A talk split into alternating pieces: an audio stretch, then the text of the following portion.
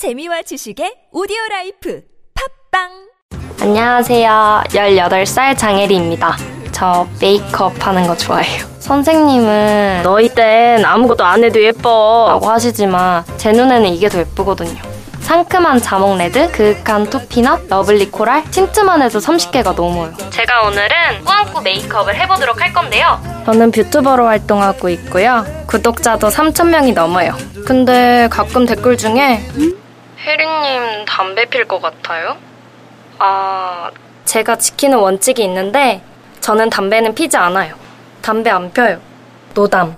담배는 노답, 나는 노담. 보건복지부.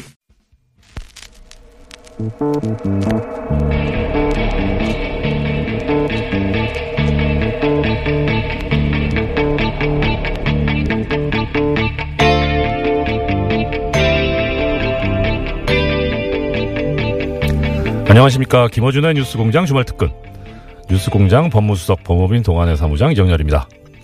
지난 16일 세월호 참사 4주기였습니다.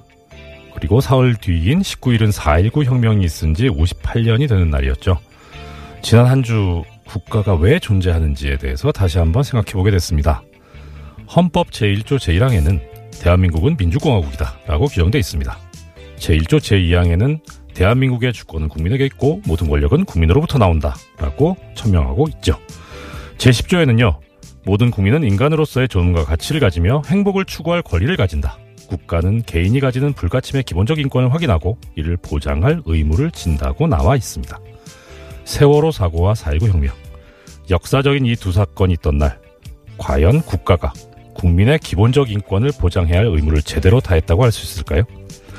헌법에 나와 있듯이 이 나라의 주인으로서, 주권자로서 우리 국민들이 중심을 똑바로 잡고 다시는 이런 일이 재발되지 않도록 해야겠습니다. 4월 21일 토요일 뉴스공장 주말특근 지금부터 시작합니다.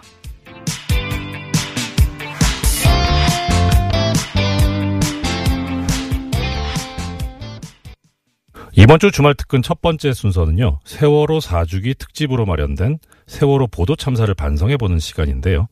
지난 4월 16일 월요일 3부에 방송된 내용입니다. 다시 들어보시죠.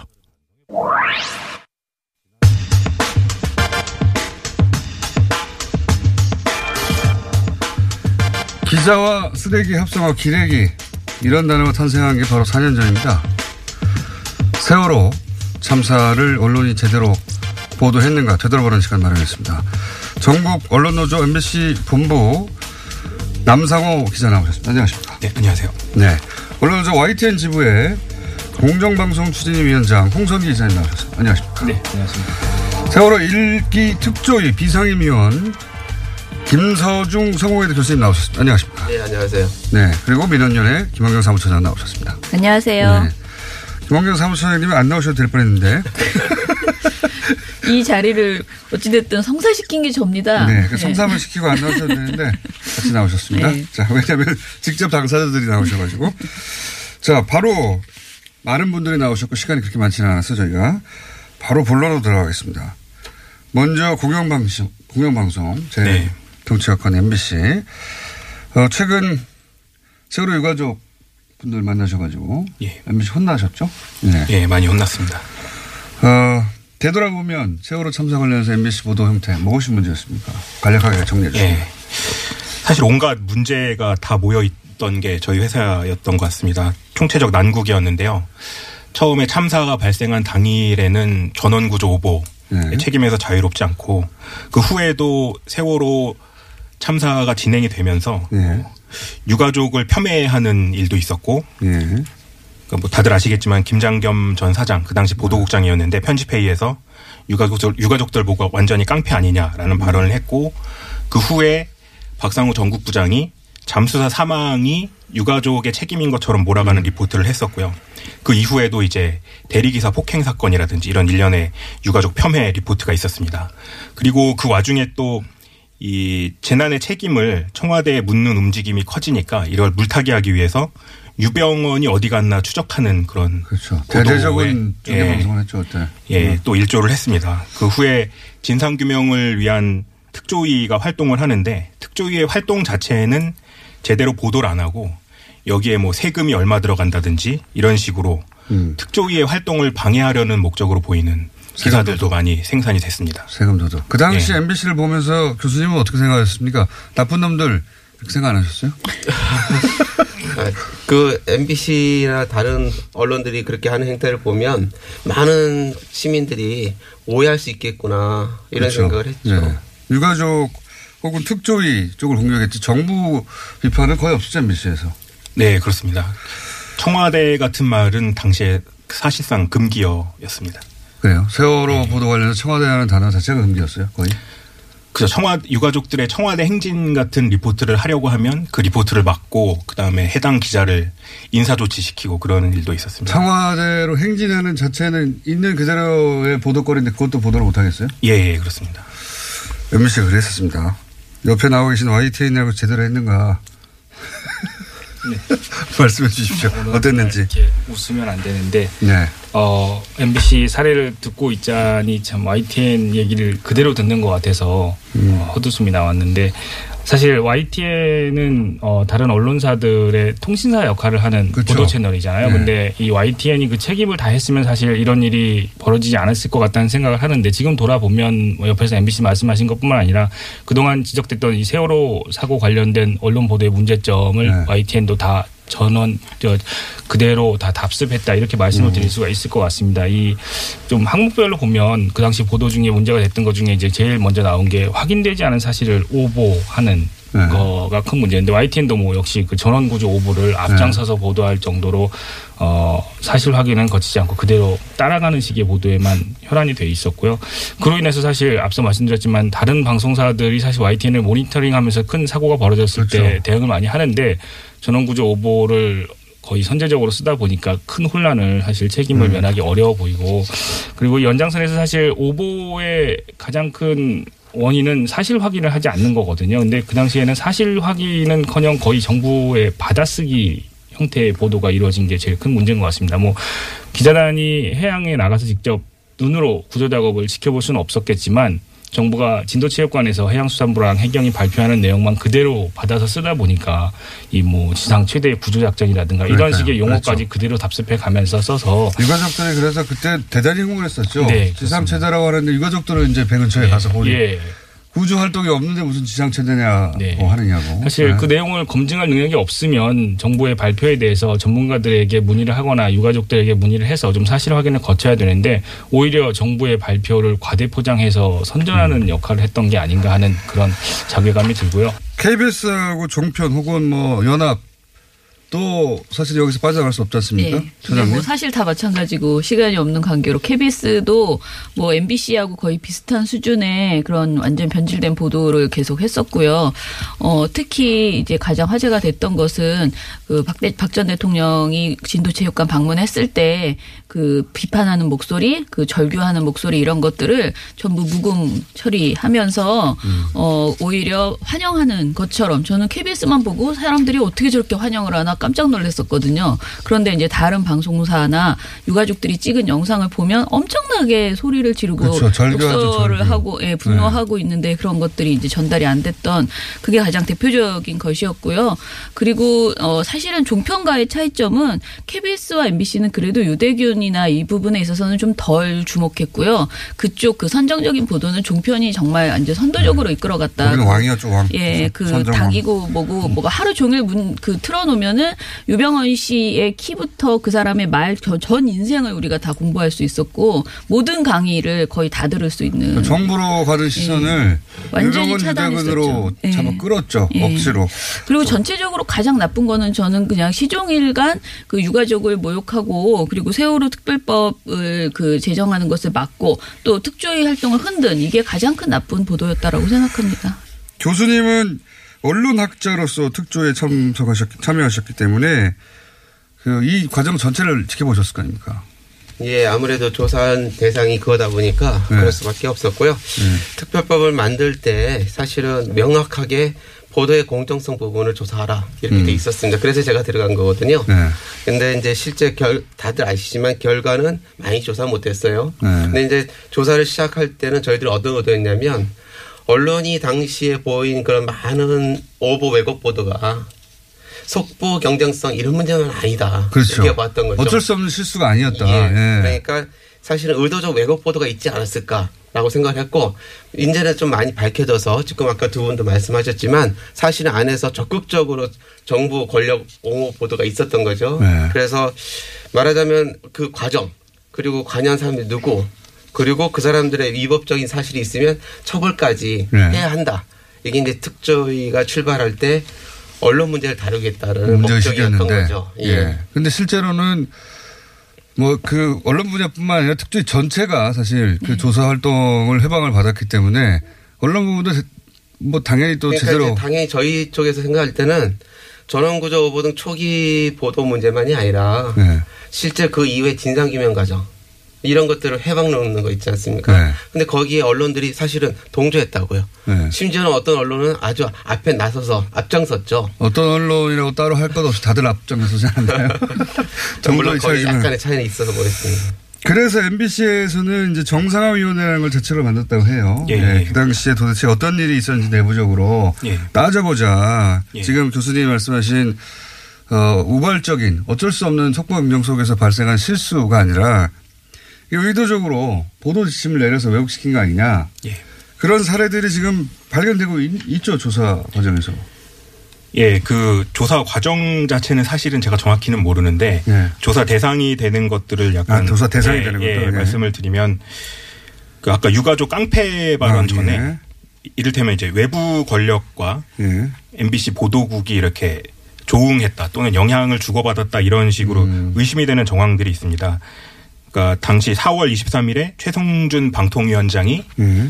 방송 3사 사장들하고 간담회를 한 후에 이틀 뒤에 안광한 사장이 갑자기 사내에 담화문을 올리거든요. 당시 예, 사장이 예. 일상으로 돌아가야 된다는 취지의 예, 예. 발언이 올리 있고 그 후에 이틀 뒤인 4월 25일에 이제 유가족 폄훼가 본격적으로 시작이 된 거죠. 음. 보도국장이 뭐 깡패 발언하고 막 나라 수준이 아프리카라는 등 그런 음. 발언이 있고 그 다음에 실제로 일상으로 돌아가자는 취지의 리포트 지시가 내려졌고요. 그 중에 하나가 이제 그 바로 잠수사 때문에 유가족 잠수사 사망이 유가족, 음. 유가족 때문이다. 무리한 이런- 때문이다. 예, 예, 예. 예. 그런 것들이 있었습니다. 그리고 유가족 폄훼 같은 경우에도 보면 이게 나중에 저희가 이제 의심스럽다는 걸 알게 된 건데 당시에 이제 유민 아빠 와 유민이의 가정사 이혼을 했다든지 그렇죠. 이런 것들을 갑자기 이혼 이야기가 나왔죠. 예, 예. 그래서 이제 단식을 굉장히 이게 의도적으로 폄하를 하거든요. 당시 네. MBC가. 그랬는데 그 당시에 그 청와대 고 김영환 수석의 비망록을 보면 김기춘 비서실장이 단식 부추길 일 아니다. 국민적 비난 가해지도록 언론 지도하라. 이런 식의 메모가 나중에 나왔어요. 그래서 방송국 때 언론 지도 당한 게 아니겠는가. 예, 예. 그런 것들이 있었고 그 다음에 또 세월호 특조위 아까 뭐 세금 도둑 보도 이런 것도 보면 그 당시에 처- 나중에 이제 청와대 캐비닛 문건 나온 거 보면 뭐 우호적인 언론과 협조해서 특조위의 일탈 행위를 부각해라 이런 메모가 있었고요. 그리고 또 하나는 이제 유가족 발언 중에 박, 박근혜 전 대통령 능지처참해야 된다는 발언이 있었는데 네. 그 발언, 그 유가족 발언 전체가 다 끝나고 특조위원이 박수를 친 건데 네. 마치 능지처참 발언에 박수를 친 것처럼 저희가 음. 편집 왜곡 편집을 해서 아, 보도를 한 적이 있었습니다. 굉장히 악의적 편집입니다. 예. 네, 짜집기. 자, YTN도 이런 명백히 지시 있었던 게 아닌가 이런 사안은 없습니까 혹시? 어, 이런 추정되는? 명백한 지시가 사실 어, 기록으로 남아 있는 건 아니지만 최근에 저희 내부에서는 세월호 당시에 사건 기자였던 그 당시의 막내 기자들의 성명이 하나 올라왔습니다. 아. 뭐 일종의 반성문이라고 할 수 있는데요.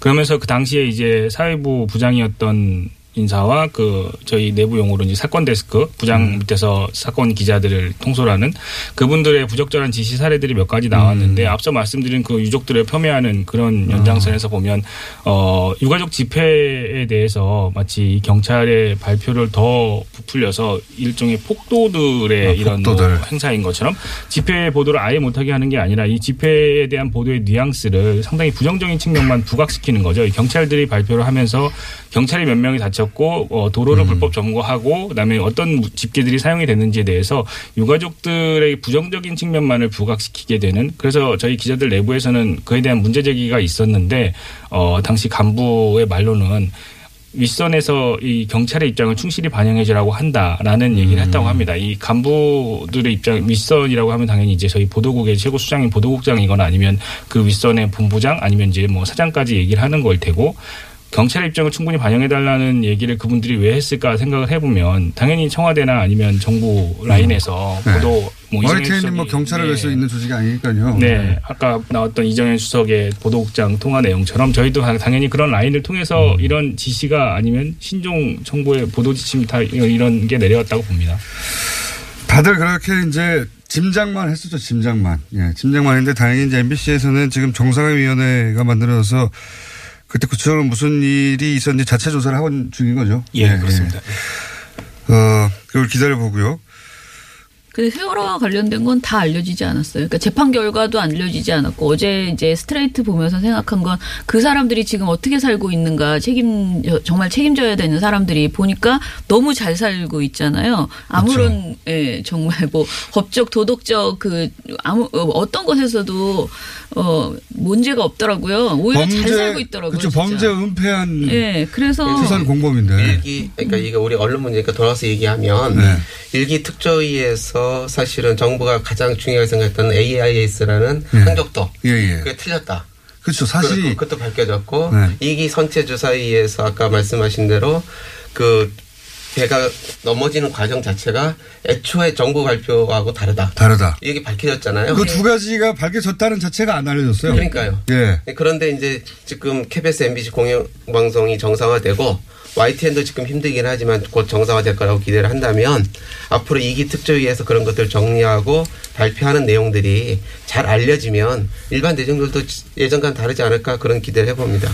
그 지금 말씀하신 예를 들어서 정부가 대대적으로 얘기했던 AIS 항적도 이게 일기 특조위 때 그 공청회나 등등을 통해서 어 그 담당했던 그 회사의 전문가들이 나와서 이게 규격상으로는 존재할 수 없는 AIS 데이터다. 한마디로 말해서 AIS가 틀렸고 누군가 손을 탔다 이런 얘기거든요. 그런 얘기 밝혀졌는데 그러면 굉장히 충격적인 내용이잖아요. 정부가 발표한 AIS 데이터 이게 누군가 만졌단 말인가? 대대적으로 보도돼야 되는데 보도가 안 됐어요. MBC와 YT는 뭐 했습니까? 일단 드릴 말씀이 네, 없습니다. 한번 박치기 하고 어디 쫓겨나 있으셔서 그렇죠. 또 쫓겨나 계셨겠죠. 그 어려운 와중에서도 기울어진 운동장이라고 불릴 정도의 소수이지만 올바른 목소리를 냈던 언론들이 있습니다. 근데 이제 중요한 거는 이렇게 변화의 가능성은 보이는데 제가 보기에는 그 시청자, 독자와 시청자가 제대로 하지 않으면 이게 지속되기 어려울 거다 이런 생각이 듭니다. 독자와 시청자는 어떻게 해야 되는 겁니까? 저는 옥석을 가려서요. 네. 좋은 언론을 정말 열심히 소비하는 겁니다. 그렇군요. 예, 이, 이것 말고 다른 방법이 없어요. 왜냐하면 언론으로서는 오싹한 이야기인데. 예, 옥석을 가려야 될 뿐만 아니라 네. 좋은 언론이 경쟁력을 가져야 좋은 기사가 나오는 거거든요. 근데 우리는 이제까지 그러지 못한 측면도 있습니다.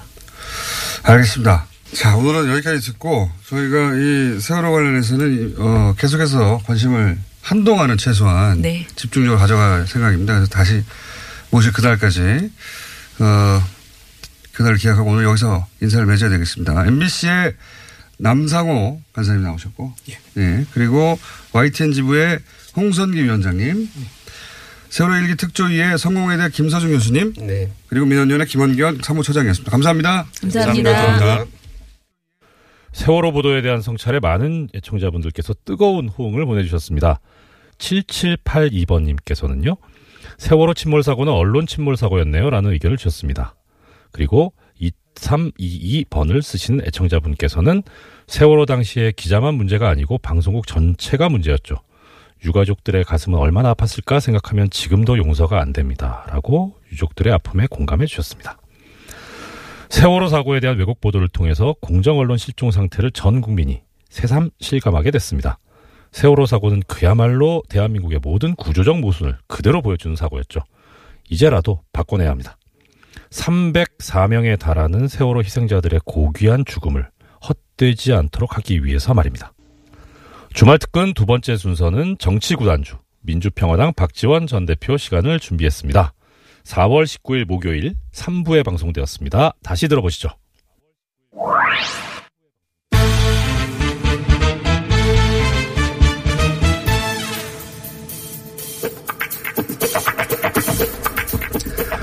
진정한 정치구단주. 오늘은 제가 이 말을 써야 되겠습니다. 진정한 정치구단주. 민주평화당의 박지원 의원 나오겠습니다. 안녕하십니까. 아니 그걸 이제 알았어요. 예측도 수도 있긴 한데. 역시 공장장은 조금 우둔해요. 아, 정치에 관한, 국내 정치에 관한 전망은, 어, 본인의 염원이 담겨서 수도 있긴 한데, 이렇게 국제 관계에 있어서 객관적으로 분석하시니까, 대박을, 지금 되돌아보니 대박이 하나 났습니다. 지금, 어, 대략 10, 아, 20여일 전이군요. 20여일 전에. 2주 전이군요. 대략. 저희 방송에서 이런 말씀 하셨어요. 그 남북이 이제 서로 어, 공연단 주고받고 할 때, 남한에 이제 공연단 북한 갔을 때, 첫날, 김정은 위원장이 뭐 일정 관련해서 왔다 갔다 했지 않습니까? 예, 예, 예. 그래서 다들 뭐 바뀔 수도 있겠거니 이렇게 생각하고 넘어갈 때 의원님이 뭐라고 하셨냐면 어, 김정은 위원장은 일정을 자기 마음대로 할 수 있는 사람이다.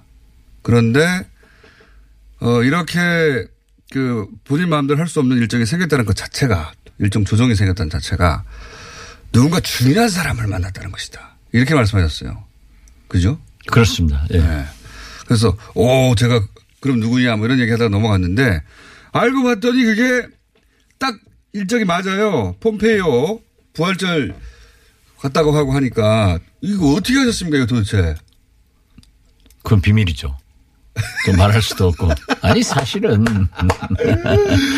아 아니요. 이게 대박입니다 이거. 에, 김정은 위원장은 이번 우리 남북 정상회담에서도 의제다, 네. 뭐 합의문이다 이런 일정이 잘 안 나와요. 사전에 안 준다고요. 그렇죠. 그런데 이례적으로 북한은. 예, 네. 북한은 이례적으로 그렇게 일정을 바꿨다. 네.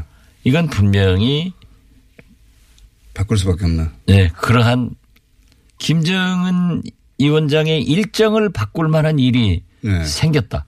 그러니까요. 그것은 그걸 주목한 국내 언론이 아무도 없어요. 네, 그렇죠. 네. 아, 그러니까 국내 언론도 타다른 게 아니라 네. 작년 문재인 대통령의 8.15 경축사에 북한 핵을 동결하고 네. 이걸 제가 이건 굉장히 중요한 전환점이 된다. 그냥 난 말이 아닐 거라고. 예. 네. 그래도 주목을 안 하더라고요. 우리는 이제 남북 관계에 관한 이야기는 그냥 남한이 일방적으로 떠드는 거일 뿐이지 북한이 호응하지 않는다라고 하는 이런 고정관념이 있어요. 사실 언론에도 우리끼리 뭐 막 떠드는 거야 많잖아 이런. 근데 이제 그게 아니라고 보신 거죠? 그렇죠. 그리고 네. 대통령께서 남북 관계를 말씀하는 것은 최소한 한미 간의 사전 조율 네. 합의가 돼 가지고 나오는 발언이에요. 그런 것 같아요. 지금 예. 보니까 모든 게. 모든 게 그렇습니다. 네. 어, 그런 것도 모르고 공장장을 하니까 아니 이렇게 바람 의지가 답이었을 수도 있잖아요. 아, 물론 그럴 수도 있죠. 네. 정치인들이니까. 그렇지만은 북한에서 김정은 위원장의 일정을 바꿀 만한 대사변인 거예요. 그렇죠. 그래서. 네. 또 저도 좀 이렇게 수소문 들어보니까 하셨군요. 뭐 네. 그럴 만한 일이 있다 하더라. 뭐그 정도예요. 그리고 이런 것을 미주알. 고주알 다 까면은 다음에 제가 공, 이 뉴스 공장에 나와서 할 말이 없으니까 그 이상 질문하지 마세요. 아무튼 점쟁인 것만은 틀림없다. 네. 이 대목 이 남북 관계에 관해서 제가 진정한이라고 항상 붙여드리겠습니다. 감사합니다. 진정한 구단주. 저도 그래서 폼페이오 뉴스 나오자마자 이 생각이 났거든요. 아 그때 그 이야기를 하신 거구나. 폼페이오인지는 모르셨죠. 그렇죠. 네. 하지만 어, 위- 김정은 위원장 일정을 바꿀 정도 인사가 같다 지금. 그렇죠. 네. 그리고 그것은 틀림없이 미국 인사다. 네. 예. 네. 그렇겠죠. 네. 당연히. 이야, 대단합니다. 자, 그럼 남북관계에 관한, 어, 이야기를 좀 더 해봐야 되겠습니다. 트럼프 대통령이 일본 아베 총리 기자회견에서 일본 얘기 말고 남북관계 얘기를 많이 했습니다. 어, 거기서 김정은과 만남을 세계적으로 성공이 되도록 하려면 하기 위해서 자기가 뭐든지 하겠다. 이 뭐든지라는 표현을 썼어요. 예. 이거 뭐 어떤 의미일까요? 평양 간다는 얘기일까요? 지금 현재 가장 쟁점은 예. 회담 장소를 어디로 할 것인가. 예. 다섯 개 후보가 있다고. 예. 다섯 개 후보지가 있고 어, 미국은 아니다. 네. 예, 이렇게 했으면은 아직도 평양의 가능성을 남겨놓고 있습니다. 제일 놀랄 것은 뭐든지 정도 해당되는 건 평양 아닙니까, 사실은. 그렇죠. 예. 그런데 제가 볼때 예. 과연 북한에서. 트럼프 대통령을 평양으로 오신다고 하면은 감당할 수 있을까? 예. 굉장히 큰 문제죠. 왜냐하면 말씀하셨죠. 엄청난 인원과 예. 그 전보 비행기들 뭐 승용차 다 싣고 가잖아요. 예. 게다가 북한 상공을 열어줘야 되는 거 아닙니까? 아, 뭐 북한 상공을 여는 것은 예. 항상 열었으니까 이번 폼페이한테도 열고 예. 열었으니까 그건 문제가 아닌데. 제 말은 뭐 대통령 정도 오면은 사실 첩보 위성을 비롯해서 무슨 그런 거 다 떠야 되는 거 아닙니까? 그렇죠. 예. 예. 그런데 그래서 저는 아직도 어 판문점이 제일 좋다 이런 생각을 갖고 이 몽골 예. 몽골 말씀하셨죠. 예 우란바 울란바토르 예. 거기는 가면은 트럼프 대통령은 비행기를 타고 올 수 있고 요 기차를 타고 가고 김정은은. 기차를 타고 갈 수 있기 때문에 김정은 위원장도 자기 승용차를 가지고 와서 같은 걸 보일 수가 네. 있다. 저는 그렇게 생각해요. 하지만 여기서 뭐든지 정도 말할 것 같으면 이 트럼프 뻥이 세잖아요. 그러니까 모르겠어요. 그 장소 말고의 뭐든지 또 뭐가 있겠습니까? 북미 수교 같은 것도 확 갈까요? 북미 수교 정도는 나올 겁니다. 아. 트럼프의 성격상 예. 에, 북한에서 가장 요구하는 게 북미 수교거든요. 그렇죠. 예. 대사관을 상주시키면은 상호간의 담보가 되지 않습니까? 그렇죠. 그래서 저는 트럼프 대통령이 통 크게 예. 북미 수교하자. 음. 우리도 대사 보낼 테니 너희 대사 보내라. 이렇게 해서 하는 것은 아마 이 무엇든지 속에 들어가지 않을까. 어, 미국 대사관 평양에 계속 예. 이런 거. 예. 어, 저 북한도 워싱턴에 대사관을 예. 상주시키는 거죠. 이렇게 되면은 사실 굉장히 좋은 거니까. 굉장히 좋은 거죠. 예. 예. 서로 전쟁 안 한다는 뜻이기도 하는 거죠. 그렇죠. 예. 예. 수교한다는 것이. 그것까지 정도는 들어가 있을 거라고 이제 보시는 거예요. 예, 그렇습니다. 예. 장소는 아직도 미정. 예. 어, 대표님이 장소에 대해서 아직 정확하게 모르면 다 모른다고 봐야 되겠군요.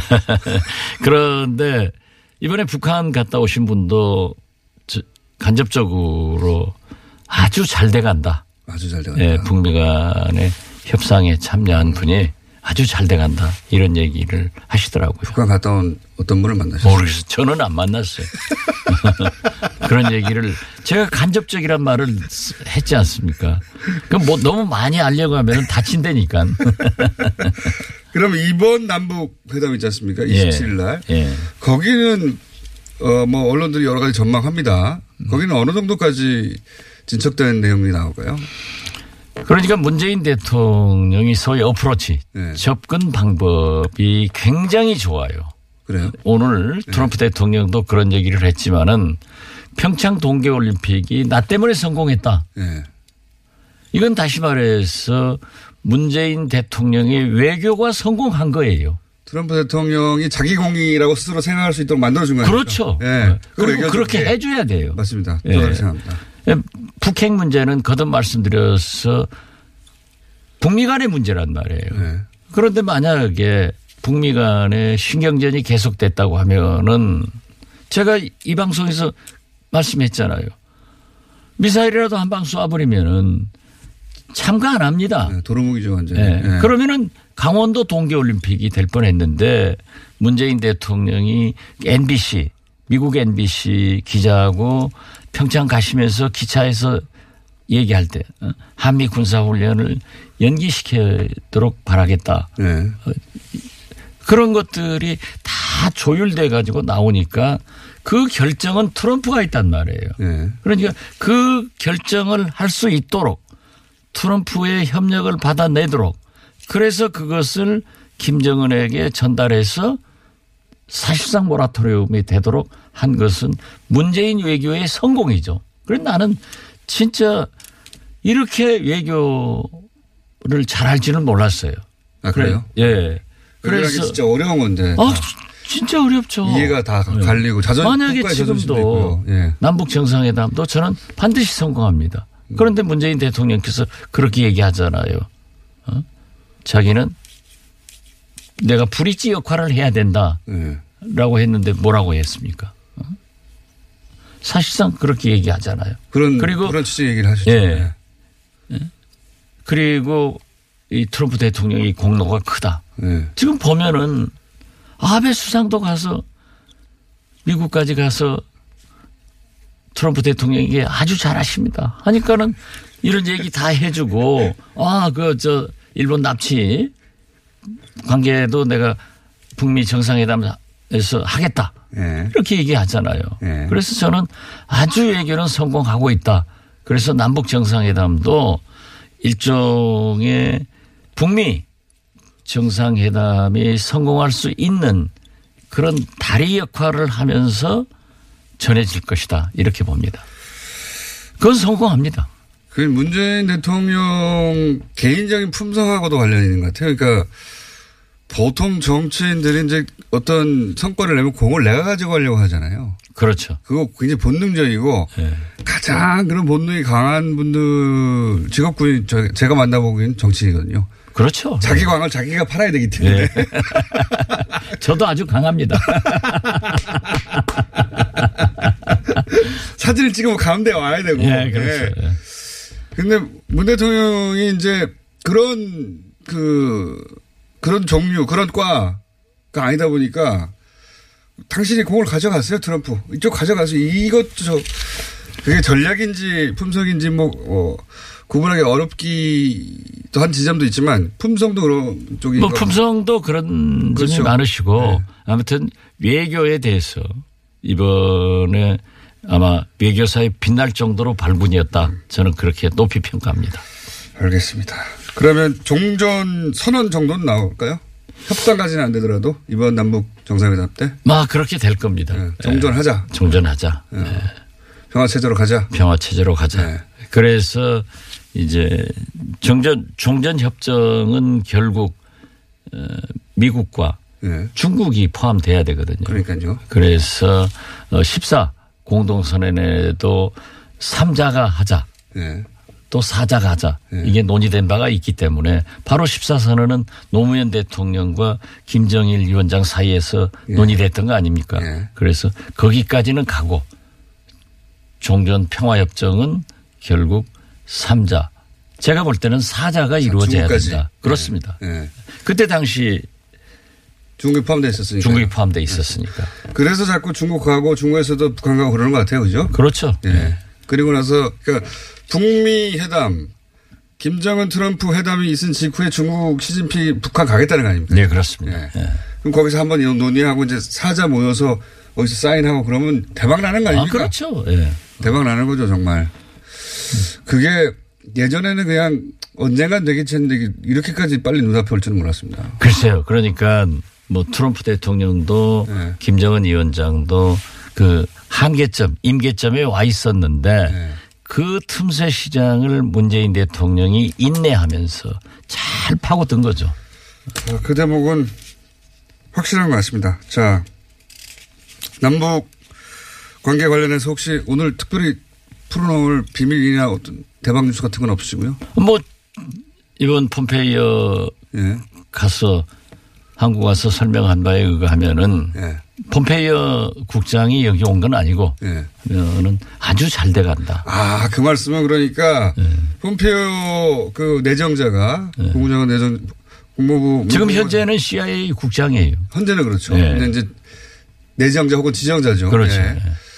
그 양반이 북한에 갔고, 예. 예. 그거는 이제 뉴스로 나왔고, 그거는 이제 대충 짐작을 최초로 하셨던 분이고, 근데 그 직후에 폼페이오가 남한에 오진 않았지만 남쪽에 네. 누군가 남쪽에 오긴 왔다는 거죠. 그렇죠.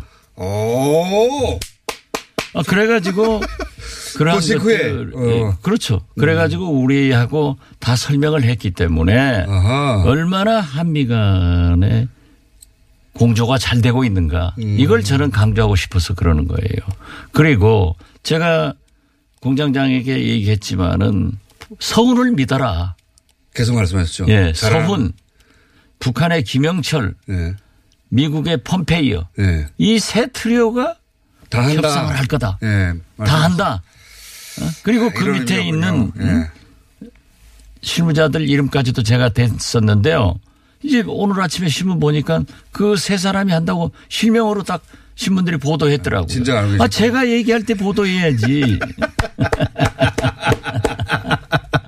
예. 오늘 광 여기서 또 하나 광 팔았습니다. 하셨고 새로운 사실도 하나 알려주셨네요. 그러니까 폼페이오 북한 갔다 온 거 폼페이가 직접 오지는 않았지만 바로 그렇죠. 남쪽에 예. 와가지고 북한하고 무슨 얘기 했는지 남쪽에 전해주고 왔다. 아, 그럼요. 예. 처음 알았습니다. 역시 남북 관계는 어, 진정한 정치 구단주에게 들어야 한다. 네. 모든 게 그래요. 모든 건 아닙니다. 모든 건 아닌데 남북 관계 한정에서 제가 인정 박수 드리고요. 어, 오늘은 또 다시 한 번 더 어, 붙여드리겠습니다. 수식어를 진정한 정치 구단주 남북 관계에 관한 오늘만 아니라 영원히.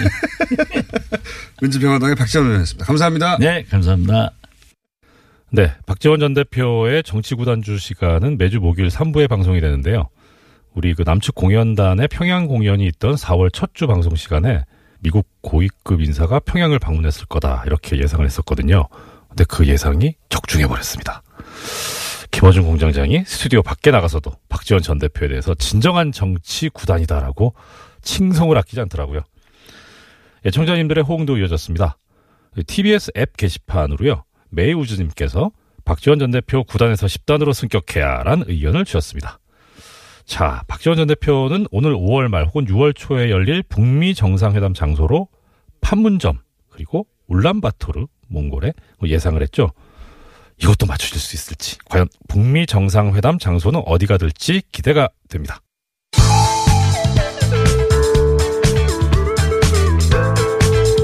뉴스의 깊이가 다릅니다. 최고의 뉴스 생산자 김어준입니다.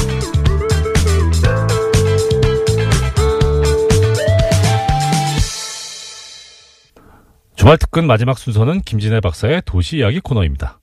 오는 27일 남북 정상회담 장소인 판문점에 대해서 살펴봤죠. 4월 19일 목요일 4부에 방송됐습니다. 다시 들어보시죠.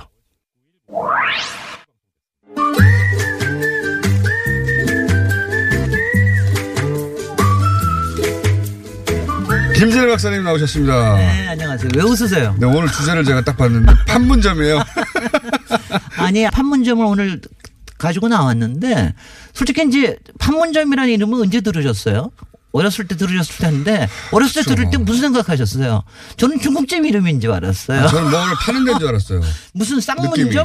뭐야? 그러니까 왜냐 점할 때 바로 그 점포할 때 점입니다. 네. 그러니까 그러니까 그, 그런 점자를 붙인 것도 이상하고 앞에 판문도 좀 이상하고 판문 소도 아니고 판문 소도 아니고 판문 반도 아니고 아니고 판문 점. 그래서 굉장히 어릴 때는 이상하게. 뭘 파는 데다 여기는. 아, 저도, 저도, 저도 그렇게 생각을 해서 굉장히 이상하다. 근데 이제 이거를 격으로 올려준 게 영화 얘기한 대로 JSA 공동 경비 구역 하니까 네. 이제 굉장히 갑자기 격이 올라갔는데 사실 판문점이라고 하는 이름 자체가 저도 굉장히 궁금해서 이제 찾아봤는데 네. 여기가 그러니까 농촌 아무것도 없던 그냥 농촌 마을에 네. 예전에 그 널빤지로 뭐 다리도 만들고 이렇던데 판문이 그거예요. 아. 파 널, 널판, 널문을 만들어서 다리를 만들고 그러는 데래요. 아하. 그래서 그게 판문이라고 하는 지명이 있었습니다. 아, 이미 지명이 있었다. 지명이 있는데 고려시 때부터 지명이 있었는데 거기에 점자를 붙인 거는 네. 그냥 천막을 천막을 세워놓고 거기서 협상을 했거든요. 처음에. 이게 완전히 자기는 점포를 쌓기로 했는지. 근데 이게 뭐냐면은요. 북한은 우리는 지금 굉장히 많은 이름들을 우리의 식으로 바꿉니다. 네. 그럼 평화의 집, 자유의 집 이런 식으로. 근데 네. 원래 우리가 뭐 각 을 붙일 때는 뭐를 붙이고 점을 붙일 때는 뭐를 붙이고 하는 전통적인 예법이 있어요. 그렇죠. 거에 따라서 붙인 거예요. 네, 말하자면. 그때는 이상하지 않았던 전, 전 이상해. 네. 아니, 여기서 판문이라고 하는 지명에 거기에 저- 천막을 세워놓고 거기서 우리가 차도 마시고 이래가면서 협상을 한다. 그러면 판문점 판문점이다. 점이다. 그리고 그 뒤에 세워놓는 거는 2층짜리로 해가지고 왜 이렇게 기다란 건물, 네, 창문 그렇죠. 쭉 있는 네. 거. 그거는 가게 형태를 갖췄기 때문에 판문각이다. 이게 굉장히 이제 말하자면 그 당시에 장명선 북한의 수- 논리예요. 북한은 북한 그게 그리고 거기는 거기는 북한의 영역이 당신은 남북한의 장면 센스가 거의 비슷했기 때문에 이상하지 않았죠 아, 서로. 이상하지도 않을 뿐더러 당시에 사, 실 많은 것들은 북한이 주도를 했다고 봐도 거의 다름이 없습니다. 솔직히는 음. 앞에도 얘기 나왔지만 정전협정에서 일단 이- 이승만 대통령이 사인 안 했고 그렇죠. 그건 말도 안 되는 일이 진짜 말도 안 되는 겁니다. 아니 지금 홍준표 대표가 그거 평화협정 왜 하냐 이런 거 얘기하는 거랑 비슷한 거예요. 아니 더군다나 어 제가 여기서 흥분하지 말고 차- 차분하게 네, 다 하셔놓고 휴전. 협정이 네. 갑자기 세워진 게 아니거든요. 한 2년 거의 맞습니다. 1년 반 동안 예. 끊임없이 이걸 얘기하고 있던 게 마지막에 사인만 한 거거든요. 예. 그럼 그랬을 때는 여기에 사인한다라고 하는 게 어떤 의미라는 역사적 의미고 앞으로 이게 남북한이나 우리 한반도는 어떤 거라는 정도는 알아야 대통령이지. 자기 이후의 시대가 있잖아요. 자기뿐만 말이죠. 아니라 어떻게 하라는 거예요 그 그러니까 다음에. 이거 그거에 대해서 그러니까 저 홍준표 대표님께서 좀 잘 생각 좀 역사적인 의미를 좀 잘 생각해 봐 주시고요. 선거가 있으니까요. 일단 선거를 치르고 나서 생각하시죠. 아, 제가 오늘 그런 얘기는 하면 안 돼요. 그래서 이제 여러분들께서 아, 벌써 시간은 없고. 제2의 사실은 여러분들께서 이제 일반인들이 판문점을 다 생각을 하실 때는 거기까지 들어가 보신 분이 많지 않기 때문에 영화 JSA 공동경비 구역을 떠올리시면 됩니다. 잠깐만 모르시는 분들을 위해서 네. 그 공간의 이름을 잠깐 설명드리면 네. 어, 우리는 자유의 집이라고 부르는 곳. 네. 그러니까 소위 예전에는 군사분계선을 기준으로 해서 네. 어, 북한에서는 그걸 판문각이라고 마- 말씀하셨어요. 네, 네. 판문각이라고 부르고 네. 그 뒤에 있는 건 통일각이라고 부릅니다. 네, 네. 우리는 자유의 집, 평화의, 평화의 집, 집 이렇게, 이렇게. 부릅니다. 그리고 예. 가, 가운데 그 퍼런 네. 하늘색으로 세워져 있는 일곱 개의 뭐 컨테이너 건물 같은 게 있어요. 예, 일종의 나- 슬래트 건물 거기에. 회의하죠. 만나가지고. 거기가 진짜입니다. 왜냐하면 네. 거기서 정전 협, 협상이라든가 이런 걸 모든 걸 하는 데기 그게 군사분계선이 한가운데를 지르는 건물이죠. 한가운데를 지나갑니다. 네. 바로 그게 아니 그래서 저는 제가 지금 굉장히 궁금한 게 제가 딴 거는 다 확인을 했어요. 그 부- 군사 분계선이 네. 마치 베를린에 지금 예전에 장벽에 있던 거를 요새 다 마크를 해놨듯이 네. 가운데 시멘트 선이 지나가요. 예, 바깥에 예, 보면 맞습니다. 마당에서 예. 보면은 그 보면은 마당에 이렇게 지나갑니다. 아, 아, 근데 저 선이 저 건물 안에도 선이 그어져 있나? 선이 그어져 있지 않고 테이블 위에는 표시를 하는 네. 표시가 거잖아요. 그러니까 예. 테이프가 이렇게 돼 예, 있더라고요. 그래서 글로 넘어가면 손자른. 자기들끼리 손자른다 막 이런 농담도 한다고 그러는데. 아니 그래서 그러니까 그게 굉장히 굉장히 아주 그러니까 말하자면은 우리가 이제 이른바 정체성이라는 게 공간으로 어떻게 표현된다라고 하는 게 네. 바로 그 줄 하나예요. 그러니까 줄 하나라는 게 참 그거 참 그거 좀 신기하지 않습니까? 군사 분계선. 그래서 이제 그 가운데 있다는 그리고 그게 가운데 있는 게 일곱 개인데 뭐 그러니까 하여튼 그 가운데 일곱 개를 놔두고 양쪽에서 이 한쪽에서는 어, 판문각 네. 우리 쪽에서는 저기 집으로 바꿨죠. 저기 아. 자유의 집, 예. 저쪽선 통일각, 우리는 평화의 집 이렇게 예. 해가지고 이제 서로 그리고 초소들 있고 예. 뭐 이런 공간입니다. 여러분들도 이제 가보실 수 있고요. 어 아마 이제 앞으로는 굉장히 역사적인 서로 장소로 얼굴 보고 있죠. 역사적인. 장소. 근데 예. 근데요, 요걸 하다가 제가 리서치를 하다 보니까 하나가 북한이 정말 치밀하고 영악하다고 생각이 드는 게 원래 군사협정 이거 정전협정 시작한 데는요 여기가 아니었어요. 그래요? 개성이 북쪽이었습니다. 아 그래요? 근데 거기서 자꾸 자꾸 문제를 일으켜가지고 이쪽으로 남쪽으로 나- 내, 내려오게 만든 거예요. 그게 뭐겠습니까? 나중에 가운데다가 선을 그니까. 네. 그러니까는 분명히 이거 나중에 보면 여기가 휴전선이 될 가능성이 높으니까 남쪽으로 내려보낸 거예요. 저는 그렇게 봤습니다. 아. 아, 이 친구들. 아, 안 그랬으면 개성이 우리 쪽으로 왔을 수도 있었을 텐데 막 이러면서 제가 혼자서. 아, 그래서 부- 그러니까 이 부분에 대해서는 북한이 굉장히 아니 이 공간이라고 하는 게 그렇게 우리가 지정학이라는 말도 하고 그렇지만 공간에 대해서 얘기하는 게 굉장히 여러 가지 정치적인 함의가 있다라고 하는 거를 보시면 참 좋습니다. 영화도 네. 보시고요. 외교에 관해서는 우리는 사실 미국하고만 네. 미국에 잘 보이고 미국하고만 사이가 좋으면 됐었기 때문에 네. 우리는 외교라는 게 없었죠. 그리, 그래서요. 북한은- 요번에 예. 왜 북미 정상회담 장소로 지금 여러 개가 막 예. 얘기가 되잖아요. 그러다가 갑자기 스웨덴에 스톡홀름 나오고 스위스에 나오고 이러는 거 좀 이상하게 나오고. 않아요? 그러니까 울란바토르 이상하잖아요. 스톡홀름이나 그게 스위스- 왜 그런 줄 아십니까? 스웨덴하고 스위스는 중립국으로. 그동안. 여기 예. 여기를 관장 그러니까 JS 경비구를 관장했던 데입니다. 스위스군하고 어, 스웨덴 군이 여기 와 있다는 걸 사람들이 잘 몰라요. 사람들이 모릅니다. 예. 전혀 모르고 그래서 스웨덴은 꾸준하게 북한에 여러 가지를 투자를 해놨습니다. 예, 예. 그러니까 그런 것들 때문에 나오는 얘기니까 다 역사적인 맥락이 있는 예, 거죠. 그래서 어디가 어디로서 하면 좋을까요? 판문점으로는 안 올 것 같은데 보니까. 저는 평양이 어 트럼프 대통령이라면 저는 네. 평양 정도 지을 거라고 봅니다. 저는 뭐 거기서 북한이 싫다 그러는 폼페이오 장관이 야 니네들 캐들락 뭐 몇백 대가 여기 지나가는 거 뭐 감당할 수 있어 이랬다는 얘기가 뉴스에 있던데 그런 장면을 연출할 만한 배포가 되는 사람이죠. 그러니까요. 저는 김전 위원장도 그런 연출을 좋아할 거라고 보고 어, 뭐 북한으로서는 당연히 좋아할 거고요. 트럼프 대통령 역시 네. TV에 비치는 자신의 모습 혹은 그 극적 효과 네. 리얼리티 스타 아닙니까? 말이죠. 이, 이 양반이 대통령 되기 전에 프로레슬링 무대 위에 올라가서 하는 거 보면 기가 막힙니다. 그래서 예. 우리 여기서 다시 배팅합시다. 우리가 1년 반 전에 트럼프를 저는 우리 평양. 촉으로 했듯이 저도 예. 평양. 예. 이거 우리 저 이러면 안 되는데. 논리적으로는 500원, 500원도 모르겠는데. 못 버는데 이러면은. 그러니까 저기 남북 정상회담은 판문점의 이 역사적이고 상징적인 공간에서 이번은 우리가 주축으로서 예. 종전 협정에를 저기 하는 주축으로서 우리가 참여를 한다는 의미고요. 그다음에 이제 북미 정상회담은 우리가 어떻게 될지 모르지만 평양으로 밀어봅시다. 트럼프가 이 방송을 듣겠습니까만은 네.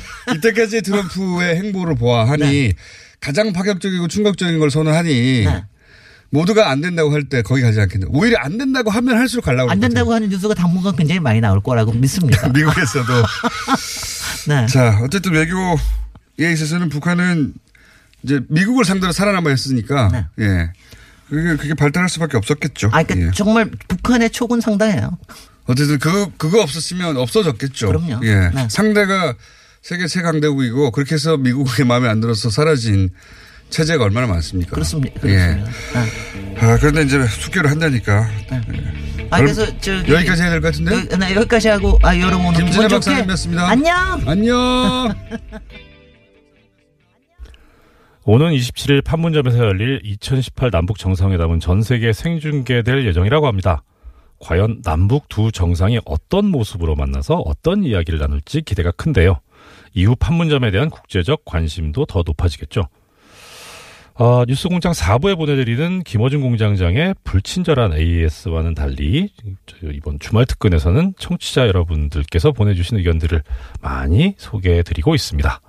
그런데요. 뉴스공장 한 회 프로그램에 얼마나 많은 의견이 도착할까 한번 생각해 보셨습니까?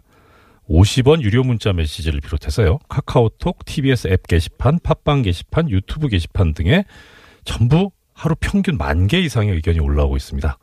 우리 애청자 여러분들께서 소중하게 올려주시는 이런 만 개 이상의 문자와 댓글들, 우리 제작진들이 전부 다 꼼꼼히 확인을 하고 있습니다. 아, 아무래도 이 뉴스공장 스탭들이 참 극한 직업 아닐까 싶은데요. 이 방송 듣고 계시면 우리 게시판이나 문자로 스탭들 칭찬하는 문자 하나 남겨주셨으면 좋겠습니다. 전 안 주셔도 좋습니다. 자, 어느새 4월 21일 주말 특근을 마칠 시간이 됐습니다. 다음 주 금요일에는 우리 역사에 또 하나의 이정표가 될 큰 이벤트가 있죠. 바로 남북 정상회담입니다. 저는요, 무엇보다 남북 정상회담에서 논의될 것으로 알려진 전쟁 종식 선언이 무척 기대됩니다. 아, 동족 상잔의 비극이 발발한 지도 어느 68년이 됐고요. 휴전이 된 지도 65년째예요. 사실상 이 전쟁 상황은 아니지만은 남북 두 정상이 모여서 공식적으로 이걸 선언한다는데 큰 의미가 있지 않나 싶습니다. 물론 안보에 대해서 방심해서는 안 되겠습니다. 그런데 전쟁 종식 선언이 공식화되면 북한의 무력 침공 위험은 줄어들겠죠. 북한을 이용해서 정략적인 목적을 달성하고자 했던 아니 아직도 하고 있는 그런 반민족 세력이 점점 더 힘을 잃어갈 거라고 생각합니다. 이제 우리 대한민국과 대한 국민은 힘들었던 과거를 뒤로 하고 꽃길만 걷게 되었으면 좋겠습니다. 뉴스공장 주말 특근 오늘 준비한 순서는 여기까지입니다. 지금까지 제작의 노소정 PD, 이미지 이윤정, 박지혜 작가가 함께했습니다. 저는 애청자님들과 함께 꽃길 위를 걷기를 염원하는 법무빈 동안의 사무장 이정열이었습니다. 꽃길에서 만나요. 안녕.